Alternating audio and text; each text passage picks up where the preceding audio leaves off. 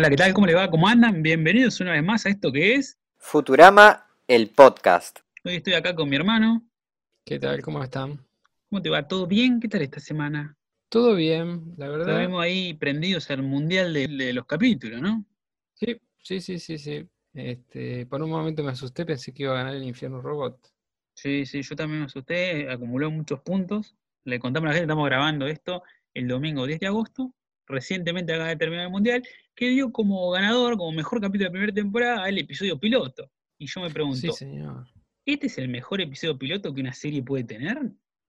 Chan es muy bueno. Y estuvo, le pusieron, se nota que le pusieron toda la, to- todas la- la- las, la- la- las fichas se las pusieron porque tenía una cantidad de, de- de cosas impresionantes. Las, las referencias a las cabezas. ¿Te acordás lo de las cabezas, lo que fue cuando lo encontramos? Sí, sí, sí. que estaban repetido el presidente que estaba repetido, estaba repetida la cabeza, no había, no había ningún detalle que estuviera, eh, que, que- que no estuviera, que, que- que en el que ellos no hayan estado ahí, digamos, no, no dibujaron a nada genérico, este, to- todo está bien pensado, y después los- en los otros capítulos las tramas son buenas, pero no hay tanta referencia condensada, lo que se nota es que hicieron un buen eh, piloto polenta para que lo aprobaran con un montón de cosas. Y Sí, un montón que- de, de referencias, de curiosidades, hay chistes que sacaron. Y aparte esto que destacábamos cuando lo grabamos, ¿no? Que ya no setea toda la historia en dos minutos, ya pasa el incidente incitador, ya sabemos quién es Fry, qué le pasó, dónde, por qué.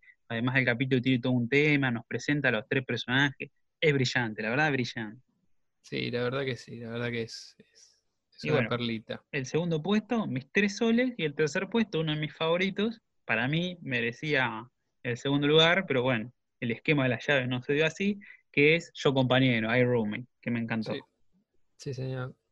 Eh, dos buenos capítulos, no sabría decir cuál es mejor. Eh, I Roommate y Mis Tres Soles, eh, la verdad que son los dos muy, muy buenos capítulos. Por ahí, eh, yo te digo, eh, I eh, para mí es mejor capítulo que Mis Tres Soles, pero Mis Tres Soles me gusta más. Yo la paso, la paso mejor en Mis Tres Soles que I Roommate, aunque tengo que reconocer que I Roommate es mejor. Y está bien, pero bueno, hoy vamos a hablar de otro episodio, que es el episodio 3 de la temporada 2, cuando los extraterrestres atacan, que fue escrito por Ken Killer, productor ejecutivo de la serie, que también escribió el episodio 2, el que van a la luna, y también fue bastante popular. Claro, sí, sí, ese capítulo en el que Amy tiene que encontrar las llaves de la nave y Fry y Lila quieren, en- va, Fry en realidad, Lila no, quiere encontrar el módulo de alunizaje. Tal cual. Bueno, este episodio en inglés se llama When Aliens Attack, cuando los extraterrestres atacan. Es una parodia de ese tipo de programas medio basura, medio crap, como cuando los animales atacan, es un compilado de videos atacando animales, atacando humanos. Claro, cuando los animales atacan a los magos, era el Ajá. chiste que, que había en Los Simpsons, ¿no? Es verdad, es verdad. ¿Era en Los Simpsons ese? No me acuerdo bien. Y bueno, el de los Simpsons, yo recuerdo, es cuando los edificios caen. Claro, cuando los edificios caen. Me parece que cuando los animales atacan a los magos era del laboratorio de Dexter, ¿sabes? Me Ah, parece que era de... Puede ser, puede ser. Hay todo un género así de basura, ¿no? Sí. E- Es muy e- e- igual está bien que existe ese género para que lo parodien, porque si no, todas estas parodias no existirían. Sí, Así sí, que sí. lo vale solo por las parodias. Al- Algo nos dio, por lo menos. La frase de inicio del capítulo es orgullosamente hecho en la Tierra y el dibujo retro es Daffy de Comando. Sí. Vos sabés que lo vi ese, ese capítulo hace ¿Y un montón. Ah, Eh, Es bastante típico. Hay, hay un par así que es eh, este, el Pato Lucas que aterriza. en- te digo que no sé si incluso no lo vi para, para acá, si no, no lo habían usado en otro capítulo. Eh, no recuerdo, parece que no. aterrizan en un comando de, de otros patos que en realidad no aparecen nunca más. En realidad no son patos, son otras aves que son alemanes. Entonces eh, es bien de película de propaganda de guerra. Eh, les hace la vida imposible. Hay, creo que hay un personaje que se llama Fritz incluso, y hay otro, bueno, son todos alemanes, y, y Daffy les hace la vida imposible, y des- al final, bueno, una perlita, al final le pega un martillazo en la cabeza a Hitler. Ah, estaría mira. bueno mostrar la imagen de Hitler en un programa, ahora es- estaría muy mal que aparezca en un programa para chicos, ¿no? Pero bueno, este, llega, después de vencer a estos patos, aparece dando un discurso de Hitler. Hitler está muy hecho así todo en muy realista el dibujo y le pega un martillazo en la cabeza. Ah, cre- creo que algo charlamos en un capítulo parecido hace un par de semanas. Pero bueno, ahora vamos a hablar de este capítulo después de esta cortina.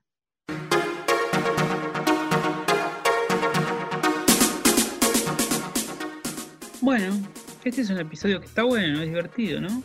Arranca con Fry ahí en el La verdad que 99. Está haciendo su reparto y esta vez le tocó una retransmisora de la Fox. Sí, llega a hacer eh, el pedido para la pizza y el operador es bastante buena onda y, y le dice, bueno, este, ¿querés quedarte a ver esto? Y Fry le dice, bueno, no, a mí yo no soy tan de este género. Y dice, pues mirá que esto acá la, la protagonista usa una falda cortita. Y bueno, Claro, la más corta del mundo. Y se claro, Le invito una Claro, birra, todo un copado. la verdad que sí, la verdad que sí. Lástima que Fry, más que copado, es un boludo, ¿no? Y volcó cervezas sobre los comandos y hizo que se cortara la transmisión de la Fox. Y bueno, no, no es un crimen, es la Fox. Por lo menos no cortó Futurama. Pero bueno, le, le traía consecuencias después. Porque esta señal viajaba a mil años luz de distancia al planeta Omnicron Persei 8, donde vemos ahí a dos emperadores que, bueno, estaban viendo el programa y cuando se les cortó la luz, ¿viste? se calentaron. El emperador sacó el fierro, ¿viste? Y le dispara a la tele. Sí, sí, sí, sí, sí. Sí, me hace acordar un poco al corto que hace en Bart y Lisa de Ichi Scarachi, ¿cómo se llaman? Tommy Sí, Daly. Tommy Daly, sí, sí. Sí. este, Está el Elvis. Y, y claro, y le pega un tiro a la televisión. Bueno, este, este la vaporiza. Que también Sí. el- jefe Gorgory también lo hace, una escena también que le dispara a la tele, ¿no? Ah, es Es, verdad es que no siempre le da. estructura, ¿no? Están en una cama, bueno, en el caso de Elvis en un sillón, y están a la izquierda y la tele está a la derecha. Mira, es Eh, verdad. Es la curiosidad, ¿no? Después, bueno, tenemos otra curiosidad, ¿no? De Omnicron Persei 8. ¿La del el, el nombre del planeta o la, la distancia de las. La distancia. Tenemos las dos. Hoy, hoy tenemos. eh, Hoy tenemos, el repertorio. A ver, contame, tenemos contame la distancia. Bueno, la cuestión es, me, me llamó un poco la atención, ¿no? El hecho de que las ondas de radio eh, llegan al planeta justo mil años después. Porque el planeta Omico- eh, Omicron Persei 8 está eh, a mil años luz de la Tierra y justo a los mil años luz, más o menos, llega la, señal de radio. Y yo digo, bueno, pero es la velocidad de la luz, ¿qué, puede ir tan rápido como la velocidad de la luz? Nada. Entonces dije, "Eh, por ahí es un error. Y me puse a buscar y realmente no. Parece que las ondas de radio viajan a la velocidad de la luz en el aire, cercanas a las de la luz, y creo que a la misma velocidad de la luz en el vacío. Todo esto según Wikipedia, ¿no? Yo no- Palabra santa. Yo hice toda mi secundaria con Wikipedia, así que lo que hice es Wikipedia. verdad. Si no, no hubiese Claro. aprobado. Está muy bien. Así que parece que otra vez se lucieron los guionistas ¿no? con su conocimiento sobre, sobre la ciencia. sobre la ciencia. Bueno, yo hay una curiosidad para destacar, ¿no? Que acá estamos viendo el incidente incitador del capítulo ya en la primera escena.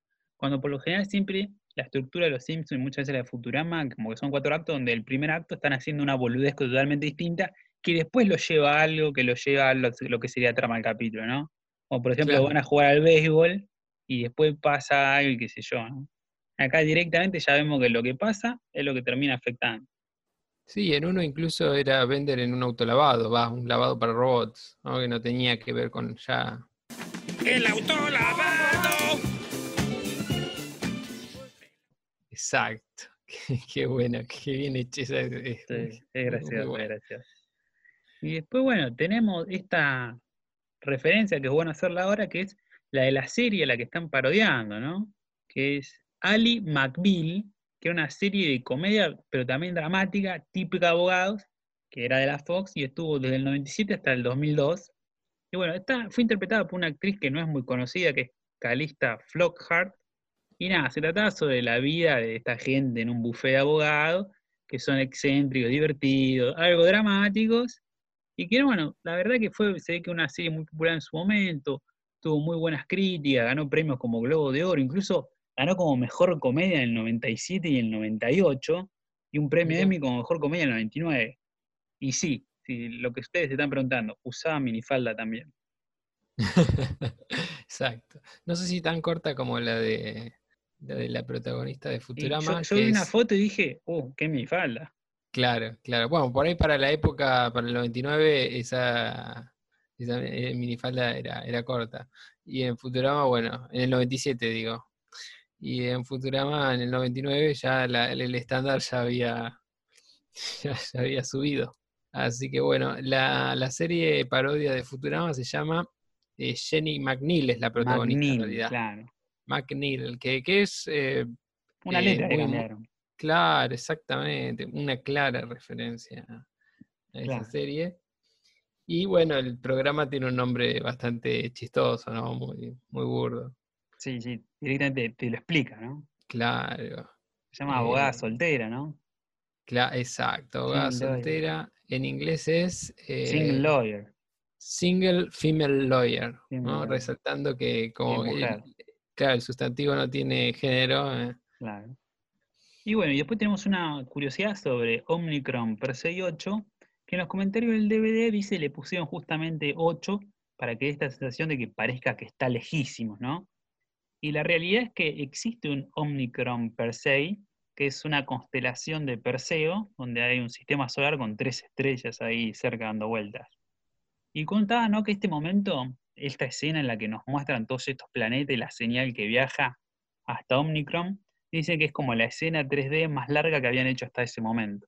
Mira, Y es verdad, pues siempre eran pequeñas escenitas, un movimiento, un beso de Bender, ¿viste? Claro, en el Titanic hay, hay bastantes. Claro, pero son eh, todas escenas cortas. Sí, sí, sí, es verdad. Pero bueno, continuando con el capítulo, ahí volvemos de nuevo a la Tierra, al año 3000, y están Fry y Bender, ¿viste? Pelotudeando como siempre, hasta que cae Hermes y lo empieza a cagar a pedo.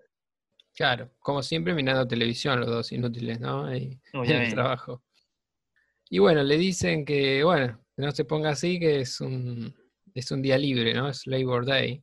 Claro, el día el del trabajo. Exacto. Ahora, no sé por qué el día del trabajo van al trabajo y miran televisión ahí, ¿no? E- Eso es lo que iba a decir, ¿no? Ahí no tiene sentido. ¿Por, por qué están ahí? ¿Por qué, por qué fueron al laburo? Pudiendo no ir. Sí, sí, sí, sí, porque bueno, antes Fry vivía ahí. Y bueno, eh, a Fry y Bender lo sacan en iRoommate, justamente. Y, bueno, eh, no tiene ningún sentido que vayan allá, ni que se junten en el trabajo Lila y Amy para. Bueno, Amy no sé dónde vive, pero por lo menos este, el resto se junta ahí para ir a la playa, ¿no? ¿Qué es lo que hacen? Ahí los invitan, viste, Fray medio que se niega, que está ahí, quiere mirar tele, ¿no? Un bastardo. Ahí le, le dice, venís. Y bueno, ahí van a la playa y se ponen a divertir, ¿no? Como, cómo es la playa en el futuro. Y de los capítulos de Futurama siempre nos muestran algo, cómo es el shopping en el futuro, cómo es la playa en el futuro. Después, en un par de capítulos vamos a ver cómo es el ir a pescar al mar en el futuro. Claro. Sí, sí, y bueno, van a una playa particular, ¿no? Sí, una playa tiene muchos monumentos, pero reales. Sí, reales y extranjeros, muchos de Y ellos. Va, extranjeros, está la y torre- acá- y- La torre de Pisa, todo. sí, eh, bueno, está el Monte Rushmore que no está en una playa, ¿no? Está tirado ahí en la playa. Sí, sí, sí. Secuestró la montaña y la llevaron. Claro, exactamente. Y bueno, ahí explican que en el 2600, creo que fue, Sí, por ahí. eh, tuvieron un gobernador criminal que se robaba Supervillano, supervillano. supervillano, sí, que se robaba monumentos de, de otros países, de otros lugares, Sí, y yo, los puso todos en la playa. yo lo que encontré es que hay otros capítulos más adelante que también hacen referencia a supervillanos que fueron escritos por Ken Killer, por él mismo. Ah, mira, es una marca. Es, es su sello, es su sello. Y bueno, cuando se están, se están divirtiendo lo más pancho, de repente cae una invasión extraterrestre y destruye todos los monumentos. Hasta había una navecita y le destruye el castillo de arena a Fry, ¿viste? Sí, una nave, claro. Fray estaba haciendo un castillito de arena, entre varias cosas que estaban haciendo, ¿no? Y, y bueno, como las naves grandes destruyen los monumentos grandes, viene una chiquita y destruye un castillo de arena que Fray estaba construyendo. Sí, sí, sí. Y bueno, tenemos un par de curiosidades para destacar de esta playa. Sí, sí, una chiquita es la, la de Lila que se está untando crema bronceadora, ¿no? Que, que es tanning butter, ¿no? Como una especie de, de crema ma- de manteca bronceadora, ¿no? Y Soyberg literalmente se pone manteca. Un calamar de manteca, qué rico, ¿eh? Sí, sí, sí, sí, se, se cocina. Sí. Después hay una curiosidad, ¿no? Entre todos esos monumentos hay un local que dice Randy's Donut, que es como un, tiene una dona gigante arriba en el techo de- del local, ¿no? Y bueno, es una referencia a una cadena que existe en la vida real, que justamente tiene esa característica dona gigante en el techo. Y parece que una moda en el sur de California entre los años 20 y 30, que se ve que todos los negocios hacían ese tipo de arquitecturas del producto que vendían. Entonces, si vos vendías dona, te hacías un monumento gigante, una dona en tu techo. Y dice que después del 50 como que pasó de moda eso y empezaron a usar carteles arriba del techo. Pero bueno, acá los de las donas lo- los mantuvieron. Si quieren indagar un poquito más en este tipo de arquitectura, pueden buscar en Google Novelty Architecture. Muy bien. ¿Cómo fue hecha la arena de la playa? Bueno, esa arena que ven no es real, chicos, es Photoshop. Increíblemente en los comentarios del DVD los tipos dicen que es Photoshop. O sea, usaron el programa Photoshop allá en el 99, increíble.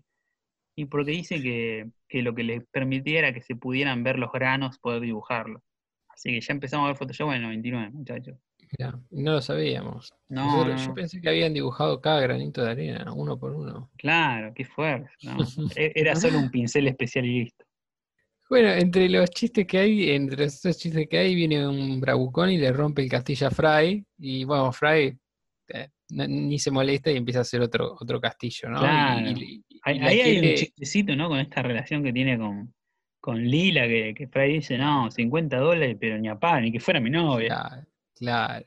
Que, que bueno, el bravucón le rompe el castillo y bueno, este Fry ni se defiende y el tipo le dice a Lila si se puede, si se quiere ir con él. Este, y, mm, y Fry no dice nada, entonces el bravucón se le acerca y dice, bueno, yo soy un bravucón profesional, yo eh, al principio vengo, te humillo un poco, eh, vos me vencés, me, me pegás una piña, me vencés, me voy y quedás bien con tu novia, y yo cobro 50 dólares. Está bueno, ¿eh? está bueno el laburo. La verdad que sí, la verdad que sí. Para el laburo, no sé, para, para nosotros, ¿no? Nosotros lo, lo pagamos y quedamos, la verdad que, que bien. Y pero 50 dólares por recibir una piña, yo firmo, ¿eh? Sí, la verdad que sí, también podríamos, Te buscas a uno bien flojito, ¿viste? Para que no te duela tanto y listo. Sí, sí, sí, sí, sí. Igual te digo, cualquier piña te vas con 50 dólares.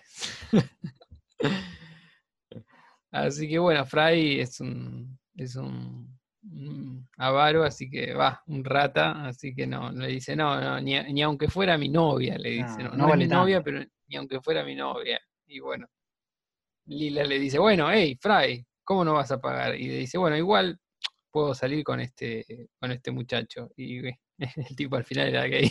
o sea que Ah. Lila, viste, es el personaje que no tiene suerte con los hombres. Claro, sí, le siguen pasando lo mismo. Total. ¿Y a qué hace referencia esta situación del beach bully? Y al parecer ah, es una parodia de una publicidad de Charles Atlas, ¿no? Así es. Había, recuerdo, ¿no? Charles Atlas fue un físico culturista que inventó su propio método, que obviamente da resultado.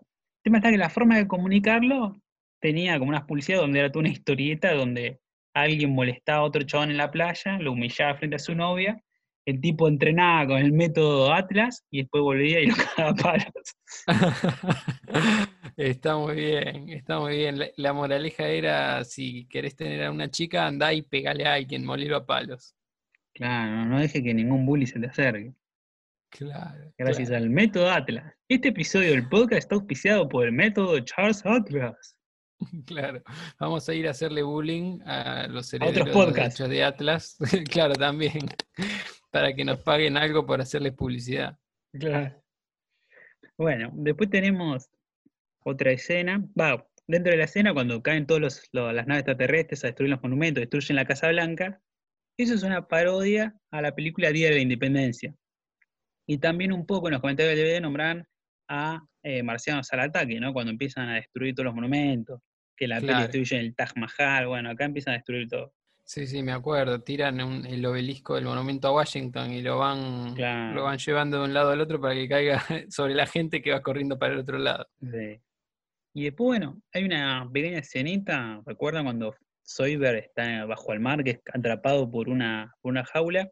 Los tipos le metieron como muchos efectos de agua, ¿no? Como que la pantalla medio que se mueve y los movimientos de los personajes son lentos. En los comentarios del DVD lo que explican es que le pusieron ese efecto para dar mucho más realismo, pero la realidad es que dibujarlos en cámara lenta a los personajes, para que parezca realista, es muy difícil de hacer, y ya adelanta que en futuros episodios van a- vamos a tener capítulos bajo el mar donde no va a estar ese, ese efecto en el Claro. movimiento. Claro, claro. Sí, sí, sí, porque sería hacer todo un capítulo con ese método. Sí, es imposible. Pero bueno, volviendo al capítulo, llega a la cadena nacional y habla el presidente McNeil, ¿no? Se llama igual que la abogada, y Claro. dice que bueno, que hay que someterse al extraterrestre, que hay que hacerle caso. Después vemos que, que Y el llama. mensaje lo interrumpen, ¿no? El- la cadena esta la interrumpen los, los alienígenas. Y Sí, le dice, bueno, miren, muchachos, lo que queremos es que nos traigan a McNeil. Queremos a McNeil. Y él, se ve que el presidente vio el mensaje porque enseguida vuelve.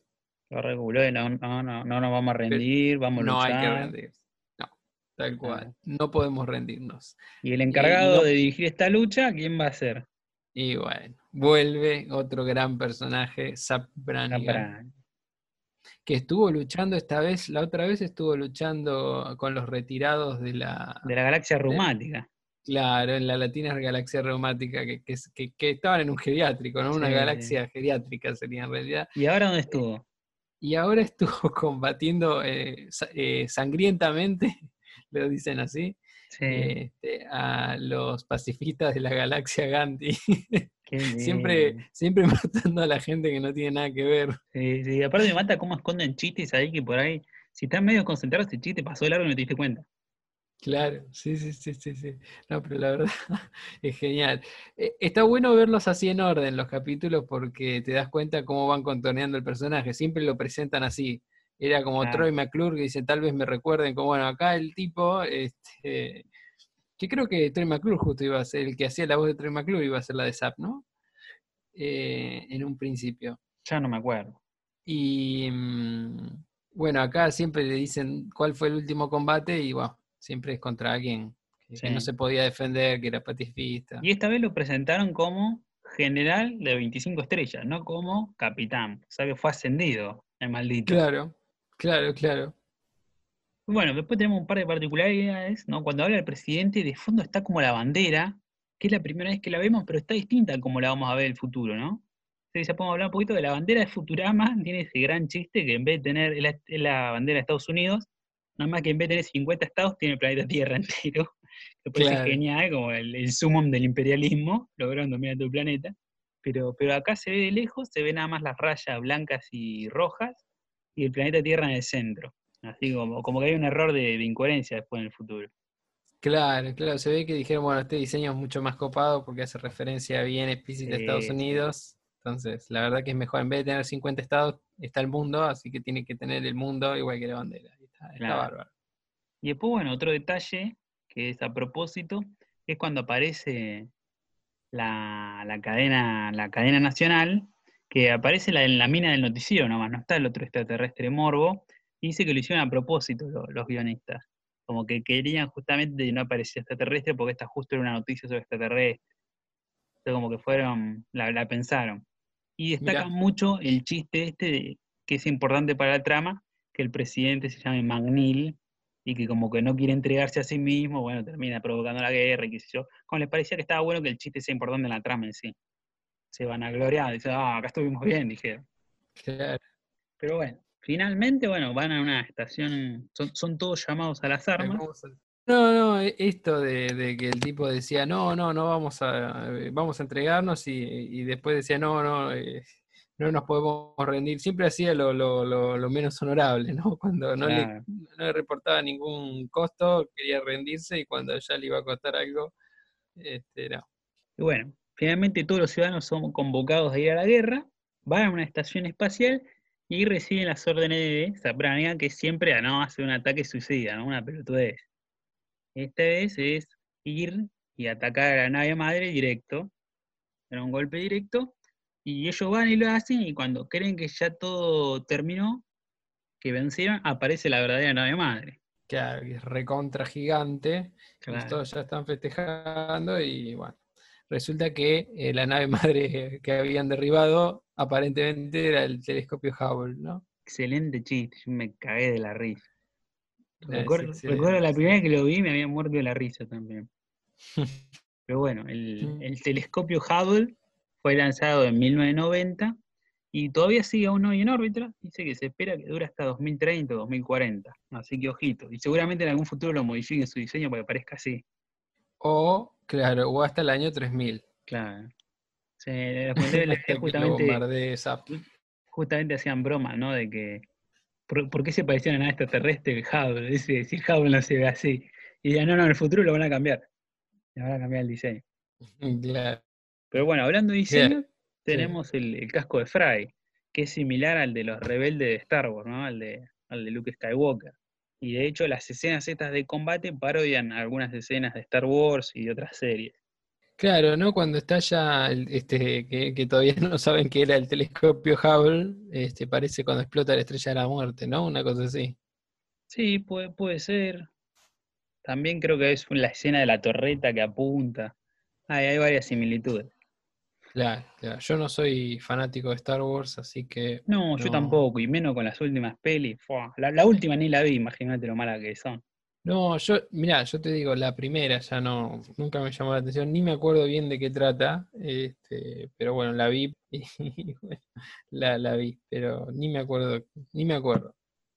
Así que estoy como muy, bueno, pero por lo menos yo las vi, iba a decir como Matt Groening, que no se vio Ah. nada, pero, pero bueno, no, no, yo, yo me tomé el trabajo de.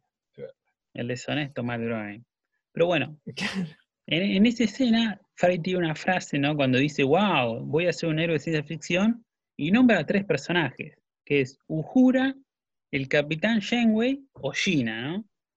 Acá Claro. tenemos varias referencias a Star Trek. La primera es Uhura, que es una tripulante de Star Trek clásico, ¿no? La, la mujer morochita, la negra.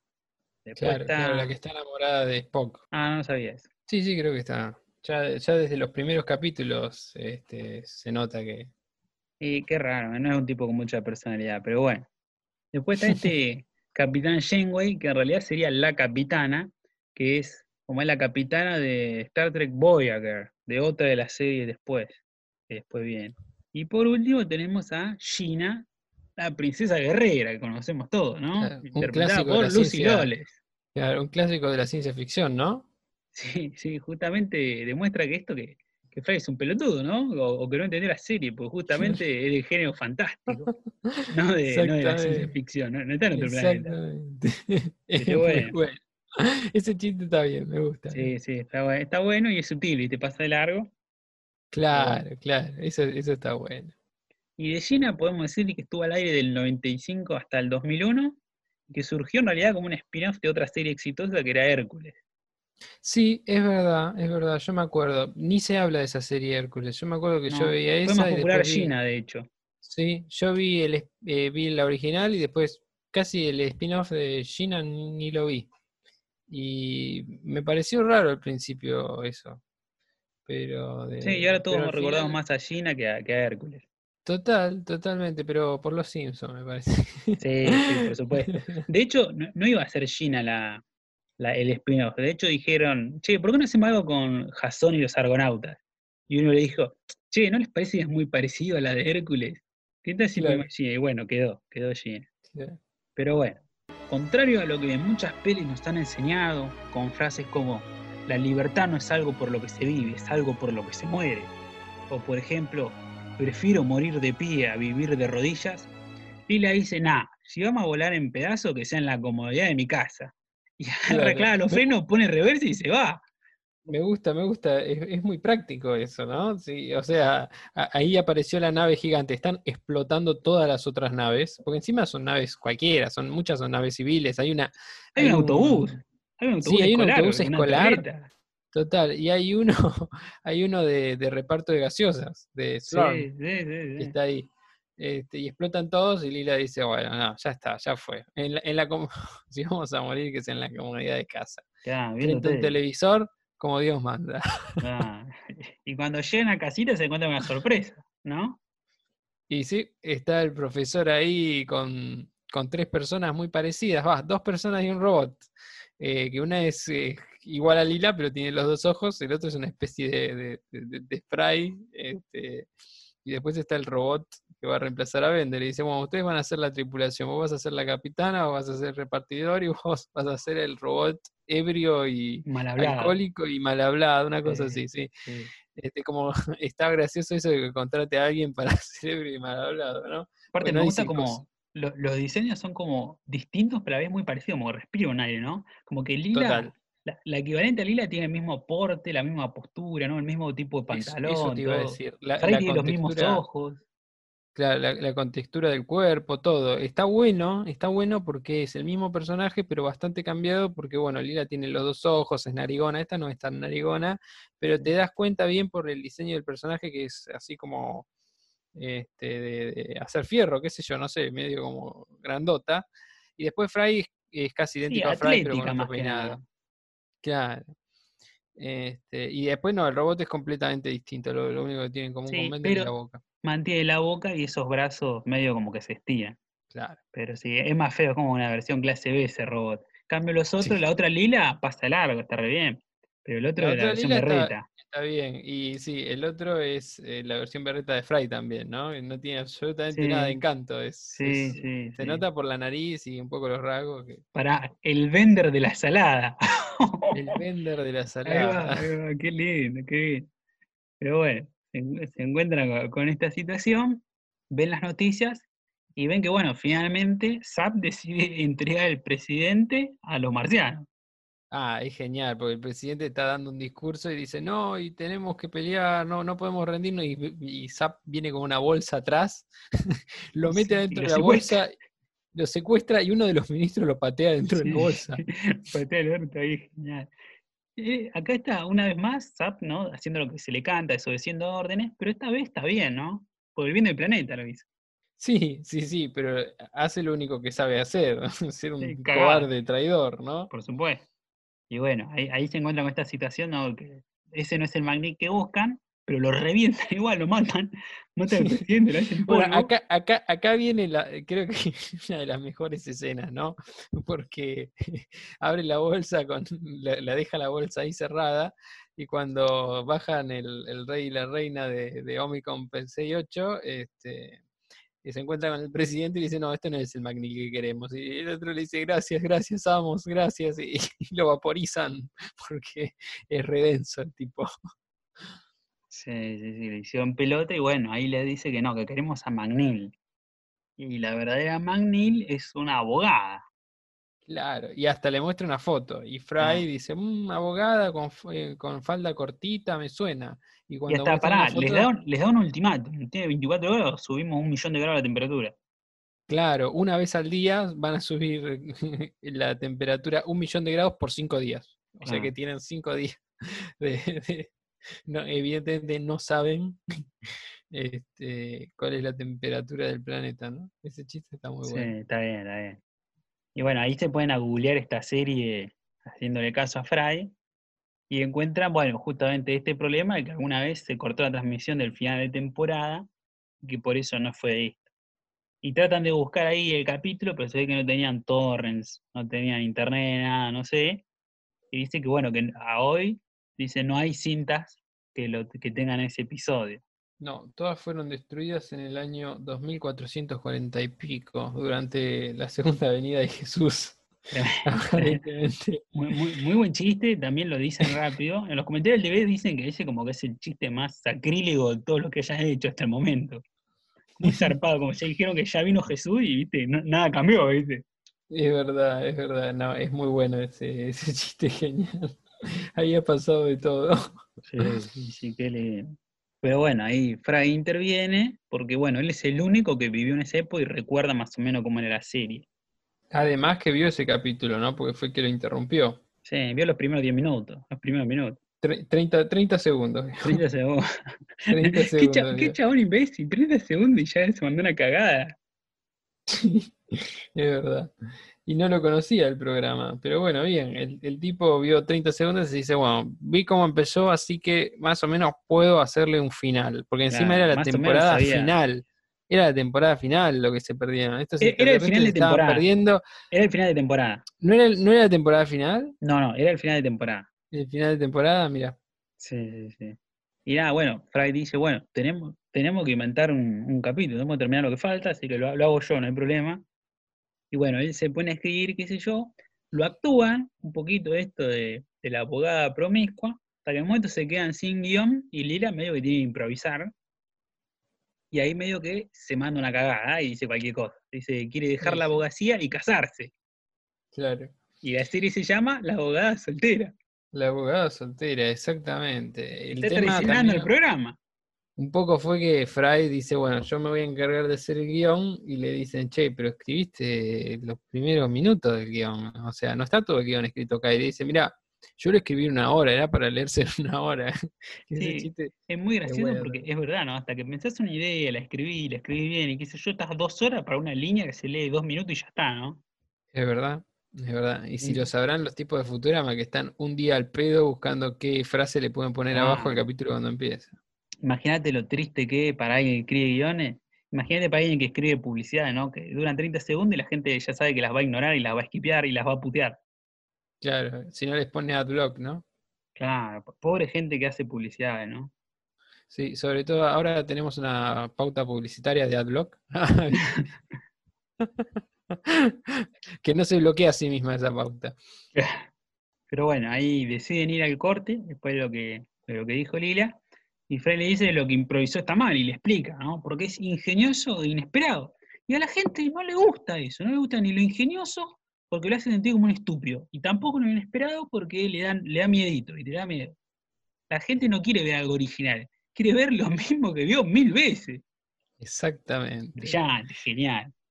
Está bueno, es un típico chiste de estos que hace referencia a sí mismo, ¿no? Justo en ese momento, El metamensaje. claro, eh, justo en ese momento Bender le dice, ¿de qué estás hablando, Fry? Como en, en la, en la de inglés se nota mucho más, pero hace una referencia a blanco y negro, ¿no? Que sería el latiguillo del nene, creo que se llamaba Arnold, el personaje, que interpreta Gary Coleman, Claro. este, que, que decía, ¿de qué estás hablando, Willis? Que, que bueno, en, inglés decía algo incomprensible, que, que- que- que de- de- de- decía la misma frase en inglés, pero de una manera, digamos, Mal hablada. Eh, pero como era un nene era tierno, era lindo. claro, ahí, ahí decir- está. What are you talking about? Decía, what you talking about? Claro, what you talking about, decía todo juntito así, y entonces era como el latiguillo ese, y bueno, Bender lo dice un poco así, y ahí, está diciendo que usan los, los latiguillos esos de, de otro, incluso de otros programas, Sí, ¿no? sí, sí. Así a mí, a poco mí ese chiste se me había escapado, se me había escapado la referencia, estuviste bien ahí. Sí, es muy bueno eso. Y después, bueno, hay algo para destacar, ¿no? Que es la frase la que dice la emperatriz cuando discute con, con el marido, que dice, ay, ¿por qué no arranca directamente la cabeza la abogada si se quiere hacer respetar? Que les arranque la cabeza a los tipos. Y ahí la reina dice, ¿no? Que los hombres son de Omicron per 6-7 y las mujeres del 9. Es una parodia al título del libro de Los hombres son de Marte y las mujeres son de Venus, que escribió uno de estos consejeros amorosos que existían en esa época, de los 80 y los 90 en Estados Unidos. Sí, y lo que tiene de bueno esa referencia es que justo, justo, Venus queda antes que la Tierra y Marte después. Exacto, es brillante. ¿no? El 7 Y y, el acá 9. está, claro, en- entre el 7 y el 9, o sea, un planeta antes uno y el otro planeta, Muy bien, muy bien, estuvo muy bien. la verdad que sí. Pero bueno, ahí deciden ir para atrás con todo lo que habían actuado y dice, bueno, no, voy- a seguir siendo abogada y no voy a casar. Y bueno, ahí finalmente los extraterrestres quedan conformes, conformes, Claro. great. Le dan una vuelta, le dan una, una buena vuelta de tuerca al, al programa de, de- de Lila, este, digamos, que queda, queda para el orto, pero bueno, para cumplir con eso, porque Lila se iba a casar con el juez, que era el profesor, y dice, el profesor dice, bueno, eh, tengo una enfermedad terminal y, y lee los diálogos, dice, y tose y cae muerto, y se queda ahí, ¿no? Y dice Sí. lo que tiene que hacer. Sí, le, leyó la, la referencia, ¿no? Creo que se le dice Didascalias en, la, en teatro. Sí, creo que sí, la verdad que no sé, pero, pero bueno, está muy bueno. Y dice, bueno, como mi prometido falleció, que nada, fue su prometido por cinco minutos, vuelvo, retorno a la abogacía y, bueno, la declara inocente y ahí termina. Sí, ¿no? Y ahí un poco como que sin querer terminaron haciendo el recurso de el cliffhanger, ¿no? Te dejo el final del capítulo medio enganchado con algo que no sabes qué va a pasar pero en este caso en el corte. Y después del corte, bueno, vamos todo para atrás, ¿no? Como hacen las series de mierda, ¿no? Que te ponen un gancho tremendo y después se resuelve en dos minutos, como la porquería de la casa de papel, por ejemplo. Total. Ni idea, no la vi, no la vi. Para seguir Pero insistiendo sí. en pegarle. Este, yo la, verdad que no la vi, pero este, sí, es muy típico eso de eh, las, series malas, realmente, realmente. Incluso de algunos, incluso de algunos programas que se llaman periodísticos, ¿no? Que dice, después de esta pauta publicitaria, fulano de tal nos responde esta pregunta. ¿Te comes una pauta de 10 minutos con todo, con shampoo, con, no sé, Viagra, con, con- con todos los productos que te puedas imaginar, y después le pregunte, che, ¿qué vas a hacer este verano? Y, vos decís, la puta que te parió. Estás hablando de Fantino, ¿verdad?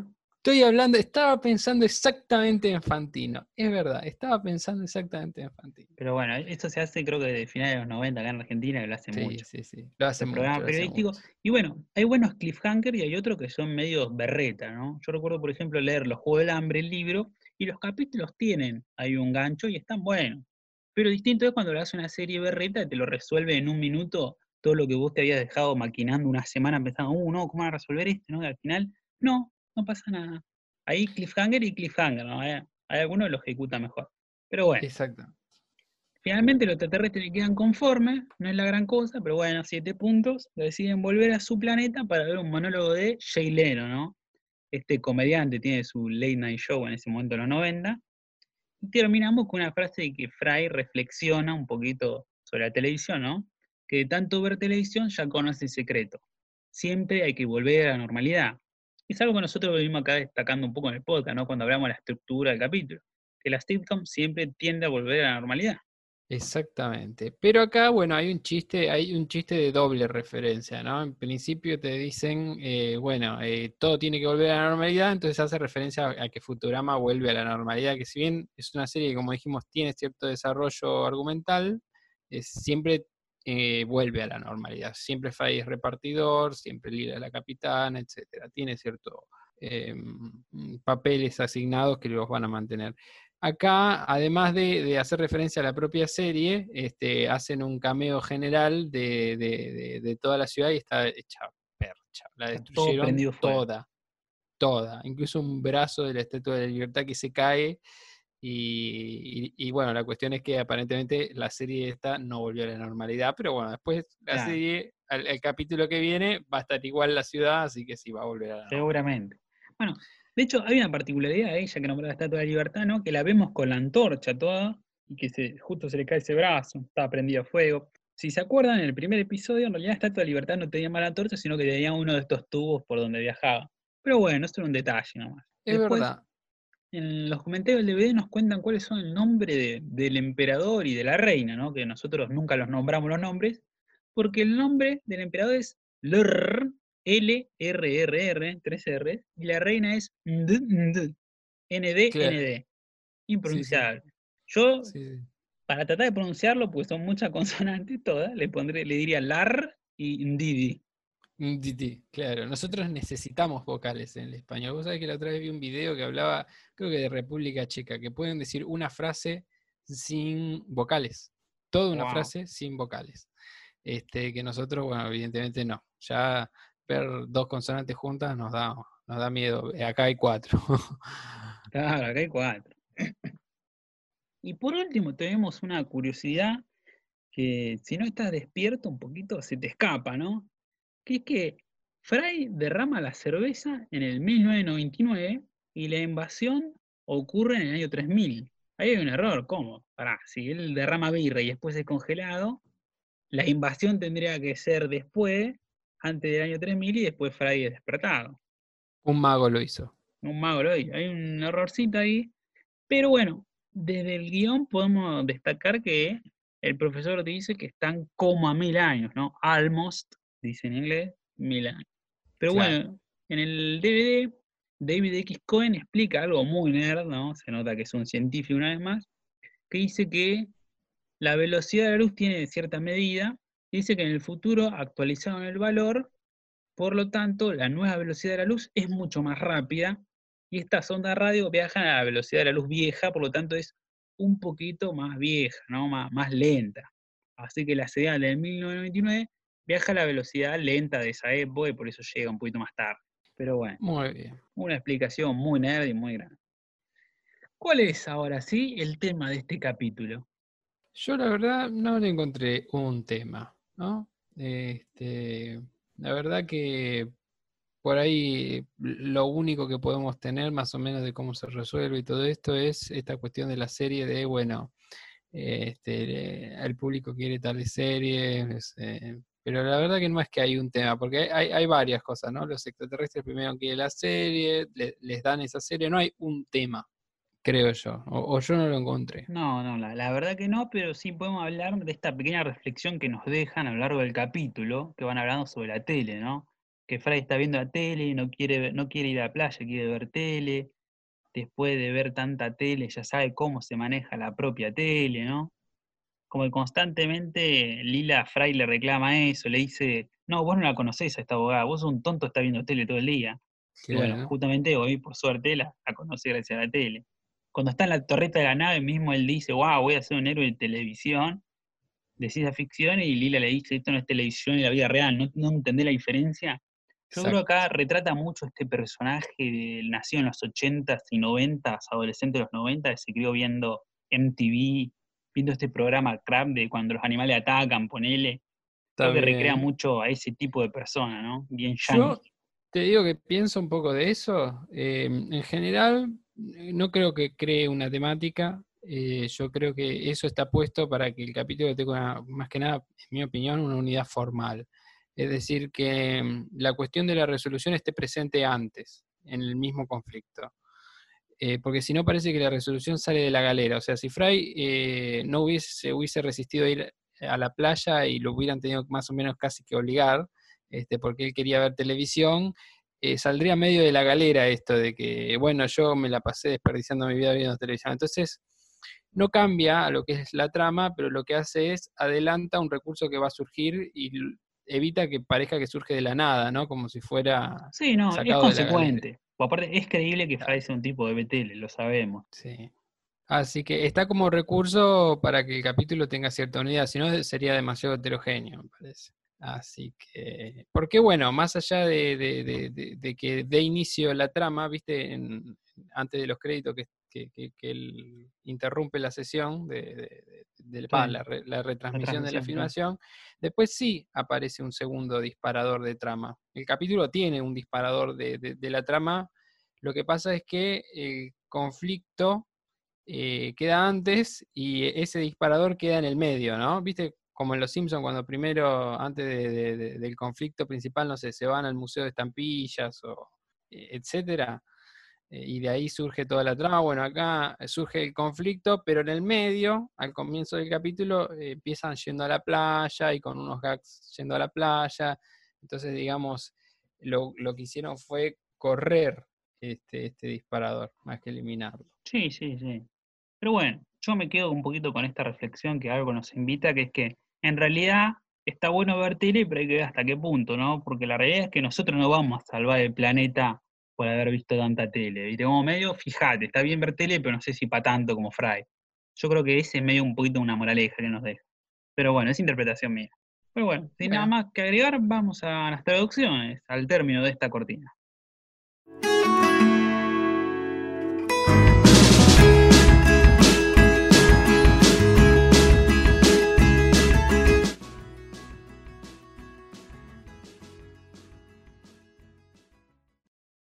Bueno, ¿Cuál es, la traducción número uno? ¿Empezamos? Dale, la primera es cuando Fry llega a esta estación de retransmisión y el chabón le invita a ver el programa y él le dice, prefiero programas del género lo más absurdo del mundo. Que en la versión en inglés dice Words Blank is Blank, ¿no? Como que está haciendo referencia a este género de, de televisión medio de relleno de cuando los animales atacan, ¿no? Este tipo de, de programa, ¿no? Cuando los edificios caen, ese, este género. Claro, claro, exactamente. Bueno, la gallega es las más burras del mundo, que la verdad no tengo ni idea de qué, de qué, de qué es. Sí, yo creo que es medio una traducción literal, más o menos, de, de lo que decía Fry. Me parece que buscaron eso, como traducir blank es blank y le salió más burra del mundo. Puede ser. ¿Qué sé yo? Es raro, es raro, como que no se termina de entender. Quizás sería un programa compilado de gente burra diciendo burrada, cada uno peor que el otro. Sí, sí, sí, sí, como el archivo, como en, no sé, en TBR, ponele. No sé, amerita punto en contra. Para los gallegos, Digo, no sé, es raro, Eh, es raro. es que no lo sabemos, no sabemos a qué hace referencia. Bueno, los perdonamos por hoy. ¿Cuál es la siguiente? La siguiente es un detallito, que es cuando a Fry se le cae justo la cerveza, que es la misma cerveza a la que hacían referencia en el capítulo anterior, Sí, este, que parodia, la, la cerveza Lowbrow esa. Sí, sí, sí. eh, le dice, bueno, el, el tipo que está en los controles le dice, mira, interrumpiste la transmisión de la Fox. Y él dice, en inglés dice, like anyone on earth cares. O sea, como si a alguien en la Tierra le interesara. Y de repente se ve que las señales viajan al espacio y, y hay un alien que, está mirando la televisión, que es este Lord. Eh, en la latina y en la gallega no eh, se pierde el chiste que era muy sutil y es como si le interesara a alguien, ¿no? Y en la gallega es lo mismo, como si eso le importara a alguien. Em, y eh, se ve que los traductores no vieron el chiste de, de la Tierra, que se pierde, pero bueno, es un chiste muy chico. Sí, yo tampoco, me lo perdí. Escándalo. Yo me lo perdí. Y después, eh, ¿qué, qué más cambian, Ron? Y encontramos ahí un pequeño cambio que es cuando Hermes le dice, che, póngase a trabajar, y le dice, no, es el día del trabajo. Él le dice, ah, ese supuesto día libre que nos endilgaron los líderes sindicales. Pero en inglés dice otra cosa. En vez de decir líderes sindicales, les dice Fat Cat Union Gangster, ¿no? Como estos gatos gordos mafiosos sindicales, le dice. Acá la versión latina le puso nada más, nos endilgaron líderes sindicales, los líderes sindicales, y le sacó esto que son mafiosos, que son unos gatos gordos, ¿viste? Claro, claro. Por, por miedo a ataques eh, de represalia claramente de los sindicalistas, ¿no? Claro, bastante cagón, ¿no? Después, después en el futuro, en los Simpsons se van a meter con Perón. Claro. Así que bueno, ¿cómo dijeron los españoles? Los españoles eh, estuvieron bien. Eh, dijeron la fiesta de pacotilla que nos obliga a celebrar la mafia de los sindicatos. Bueno, yo creo que está bien, me parece que amerita por lo menos una amarilla para los latinos. Una No, amarilla está bien. No costaba nada agregarle eh, la mafia de los líderes sindicales, y ya está. Sí, sí. O los mafiosos de líderes sindicales. Pero bueno, qué sé yo. Contanos, ¿cuál es la siguiente? Bueno, la siguiente, Bender tiene ese latiguillo de mi brillante trasero, ¿no? Sí. Este, y acá, eh, Bender, eh, en uno de los gags de la playa, además de, de- de- viste que a veces sirve cerveza. Sí, este, sigue- siguen todavía con ese multifunción que tiene el pecho. Y claro, en la panza o en el, todo el pecho, que es un, un tubo, tiene una puertita, ¿no? Y ahí estaba cociendo hamburguesas, ¿viste? Entonces, eh, claro, estaba caliente, ¿no?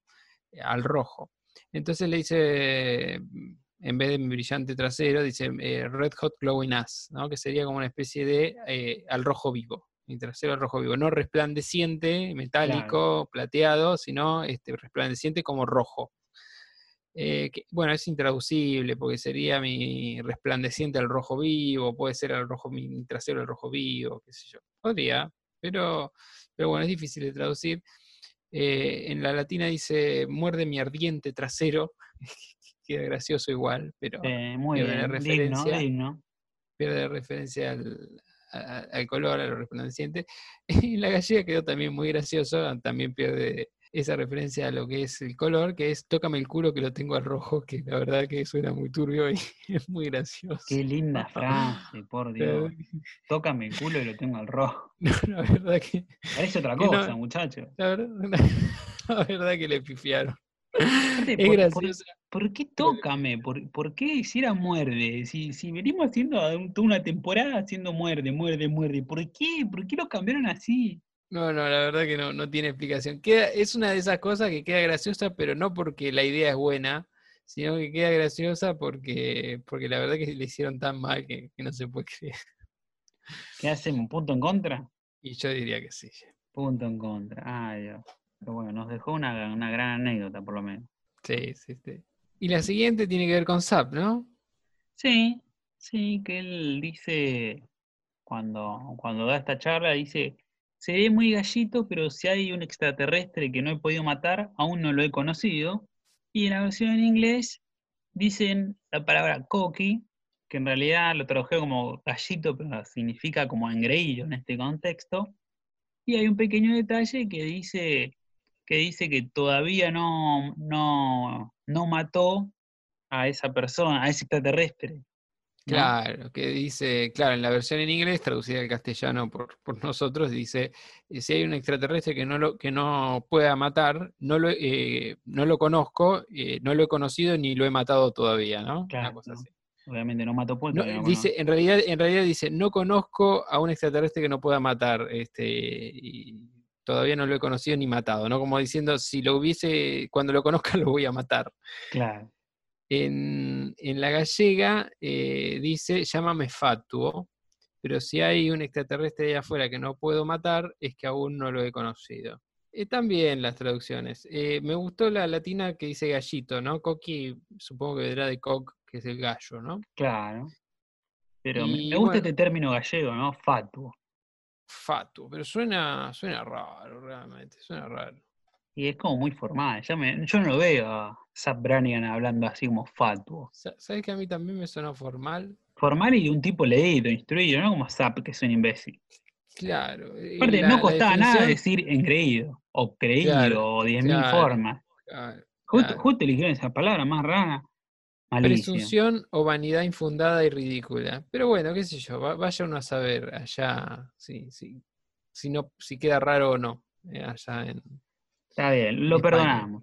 Así que bueno, lo que sí era por ahí un poco enrevesado de traducir era esto de, este, aún no he conocido a alguien que no pueda matar, ¿no? Y Sí, a, sí. a la vez implicar que cuando lo conocía lo iba a matar. Sí, Era, era medio en- enredoso, entonces tampoco está, está mal que lo hayan dejado Y después de eso hay un chiste también medio enredado, ¿no?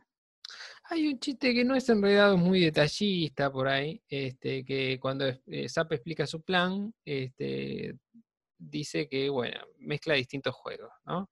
Dice que van a atacar a la nave mm, madre y eh, dice, eh, the rest of the dominoes eh, will fall like a house of cards.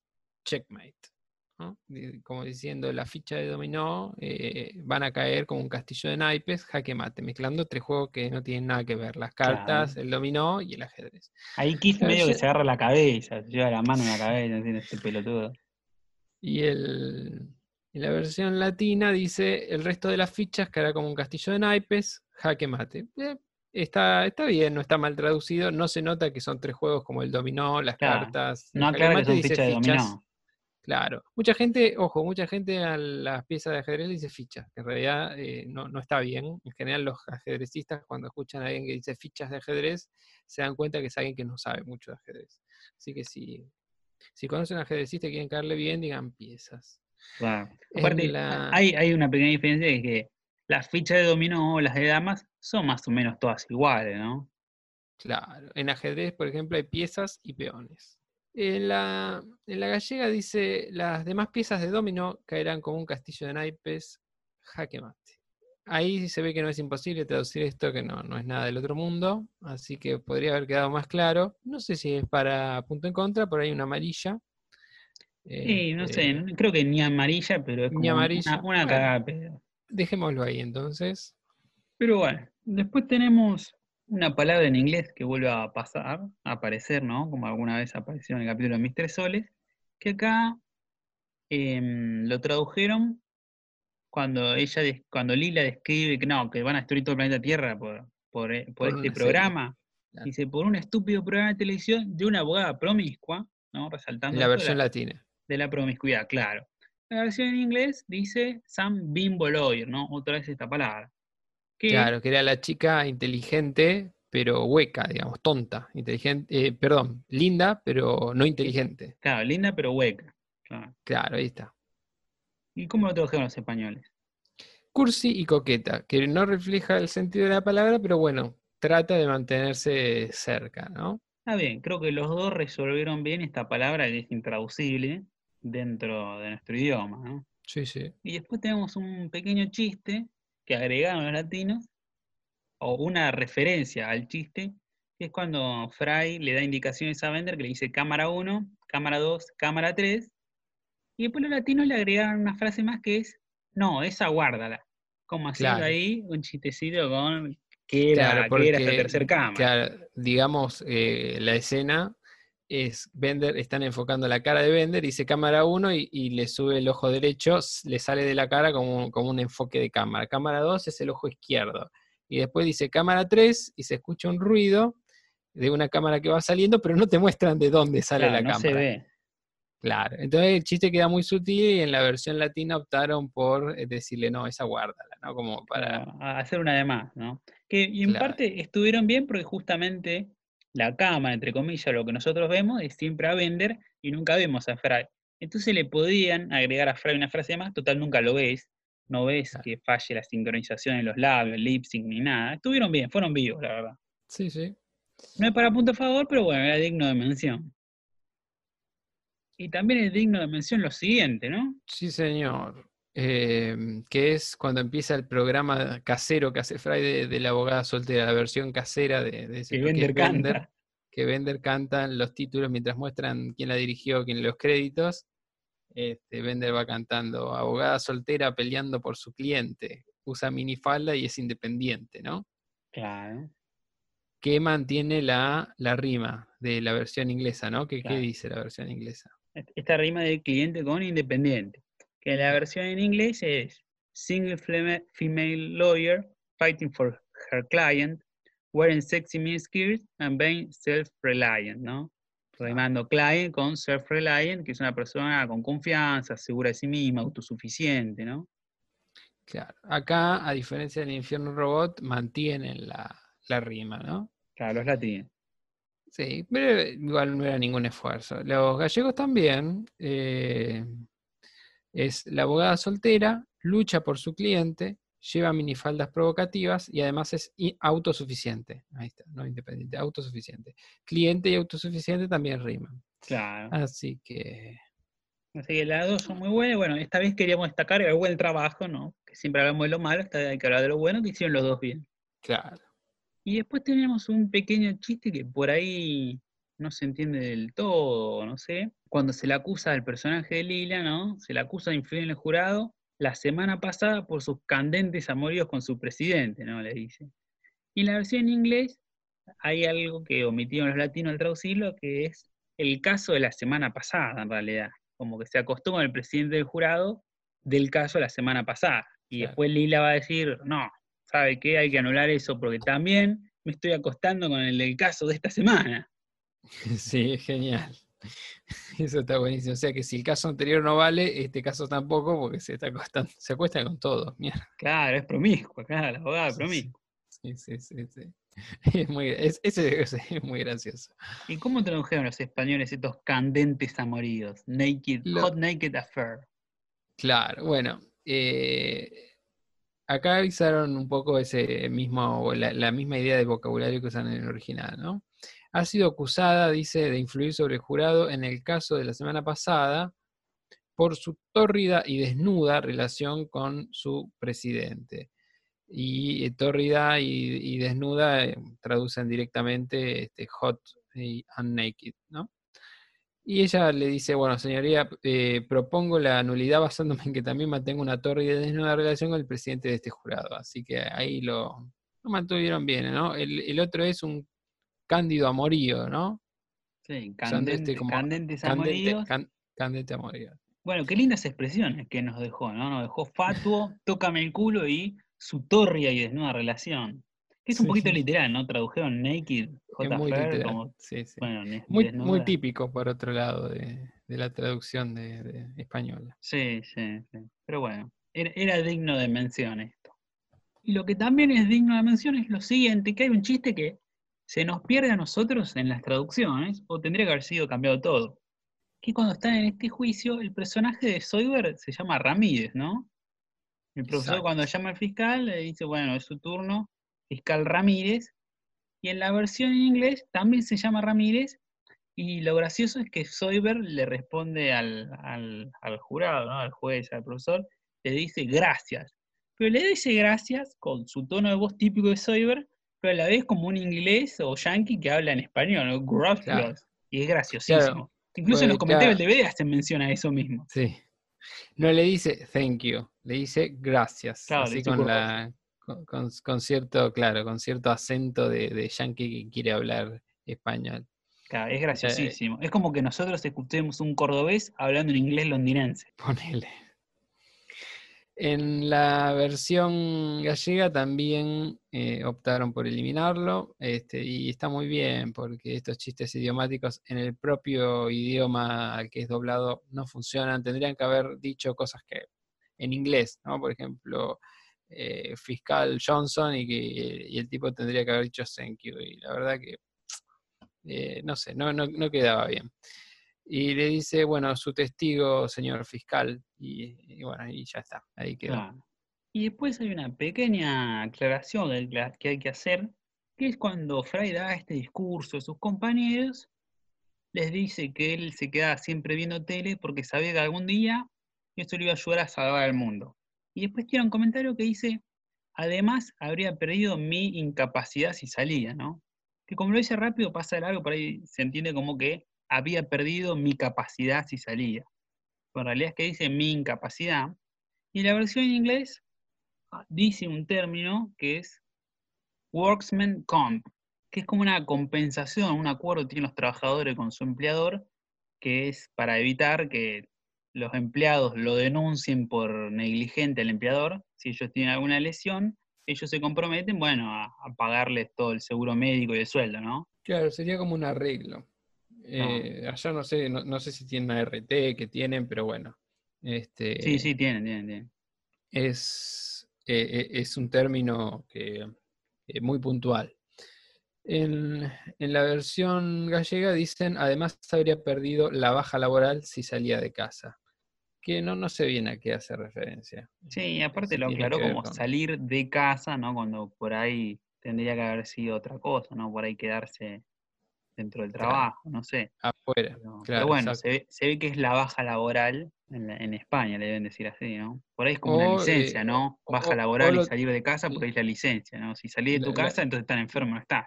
Entonces perdés la licencia. claro, la verdad que no, no, no sé bien, no, no conozco cómo le dicen allá. Lógico. Pero bueno, nos parecía pertinente hacer esta aclaración de qué es lo que decía Fry ahí. Y después tenemos la última, ¿no? Sí, señor.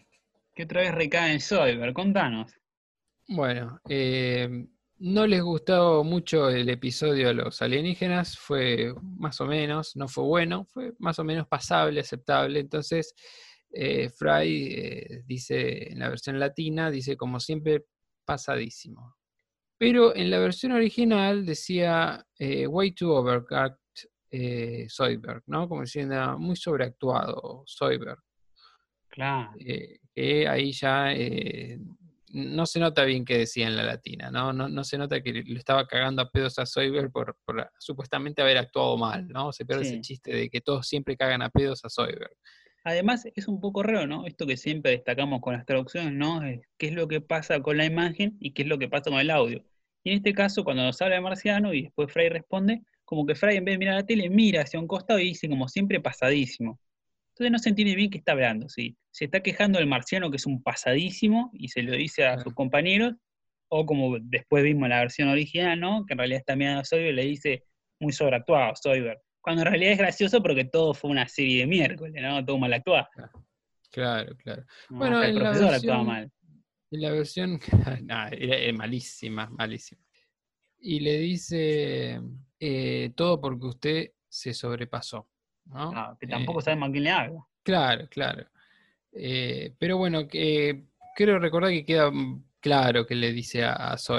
La verdad que ahora no me acuerdo en este momento si hace algún tipo de referencia que era Zoidberg, pero bueno, yo por ahí, por, por ya haber visto la original antes, eh, me dio esa impresión. Mm, Sí, yo, yo no tengo la misma impresión, me parece que no. Acá, acá me parece que iría un punto en contra de los dos, no sé, porque la verdad, todo porque usted sobrepasó, no se entiende a quién le habla, y como siempre pasadísimo, no se entiende qué es. ¿Qué es No, no. pasadísimo? Eh, la verdad que en la latina seguro que no se entiende. Pero bueno, no, eh, la verdad que me parece, ahora estoy, estoy reviendo la parte gallega, ¿no? Revisando en vivo. Tal cual. Y lo mira, no, no, queda clarísimo, porque lo mira y dice todo porque usted se sobrepasó y Soyber lo mira a él y hay contacto visual. No, para mí eh, queda clarísimo que la gallega este, lo está cagando a pedos a él. Porque lo está cagando a pedos, dice usted, y él lo mira. Y es el único que está mirando porque está uno enfrente del otro. En realidad al lado, pero, pero uno al lado del otro. Así que eh, yo te diría que si hay punto en contra para la latina, yo te diría que la gallega lo, hizo bien. No lo nombró, pero se, se recontra nota, ahora lo estoy viendo, que, que se refería a. Bueno, vamos a optar por creerte, entonces le vamos a poner un punto en contra a la latina. Bueno, recordemos que los gallegos también tuvieron su punto en contra, ¿no? Así que los dos se van para casa con, con un puntito en contra. Resultado final, latinos menos 8, gallegos menos 7. Bastante parejito, la verdad que los dos perdieron un puntito. Sí, sí, y, están cerquita uno del otro, siguen a, dos puntos uno del otro. Así es. Y bueno, hablando de puntitos, tenemos que poner puntaje al capítulo. ¿Qué te pareció este capítulo? A ver, no es un capítulo malo, este, entretiene, es muy sencillo, tiene una sola trama, no hay tramas paralelas de ningún tipo. Está lejos de ser de los mejores, yo le pondría un 7, está bien, pero no es una cosa que vos digas, wow. Sí, yo coincido, este está bien, no es un capítulo malo, me divirtió bastante, tiene sus chistecitos, sus curiosidades. Se nos pierde algún poquito esta referencia, ¿no? Con este programa abogado que nunca lo vimos. Por ahí si parodiaban a Gina, la princesa Guerrera, nos hubiese causado un poquito más de gracia. Pero bueno, ¿no? Como la heroína que usa minifalda, quizá, ¿no? El peto. pero pero bueno, está bien y me gusta mucho este mensajito que tiene sobre lo que habla la tele y que es consecuente a lo largo del capítulo. Así que vamos a redondear también en un 7. Episodio tranqui, pero lindo. Bien, está bien. Así que bueno, sin nada, sin nada más que agregar, nos vemos la semana que viene. Vamos a tener un lindo episodio. El episodio de la fábrica de Slam, ¿no? Qué gran episodio. Yo me acuerdo, ah, lo tendría que ver de vuelta, ¿no? Pero me acuerdo que de, de, pibe me cagaba de risa con ese capítulo. Sí, sí, yo también recuerdo la primera vez que lo vi y recuerdo haberme reído muchísimo, muchísimo. Sí, la verdad que es muy, muy bueno. No, hace tanto lo vimos, hay que contarle al público, a la gente, ¿no? que un poquito el germen de este podcast se fue regando con los años. El año pasado con mi hermano tuvimos la idea de, che, ¿por qué no revemos Futurama y le ponemos un puntaje a cada capítulo? Es verdad. Es verdad, así que lo vimos y bueno, no fue tan gracioso como lo recordaba, pero es un buen capítulo. La verdad que sí, pasa que los capítulos que son graciosos pero no tienen super tramas, eh, los chistes van perdiendo efectividad. Claro. Una vez que uno los ve. Pero bueno, eso hay que acordarse también que este, el capítulo, la primera vez que uno lo ve, es, eh, tiene otra, pega de otra manera la parte de los chistes. Después, bueno, esa parte, por ahí uno hace un lado a eso y se fija cómo está la trama, si a uno le gustó o no, pero bueno. Así que bueno, muchas gracias a todos por haber participado del Mundial de Capítulos, por habernos escuchado una vez más. Recuerden escucharnos en todas las plataformas, seguirnos en Spotify, en Instagram, que hacemos mundiales y cosas divertidas. Bueno, esperamos vernos pronto la semana que viene, si se puede, con la tripulación completa. Así que chau, chau. Chau.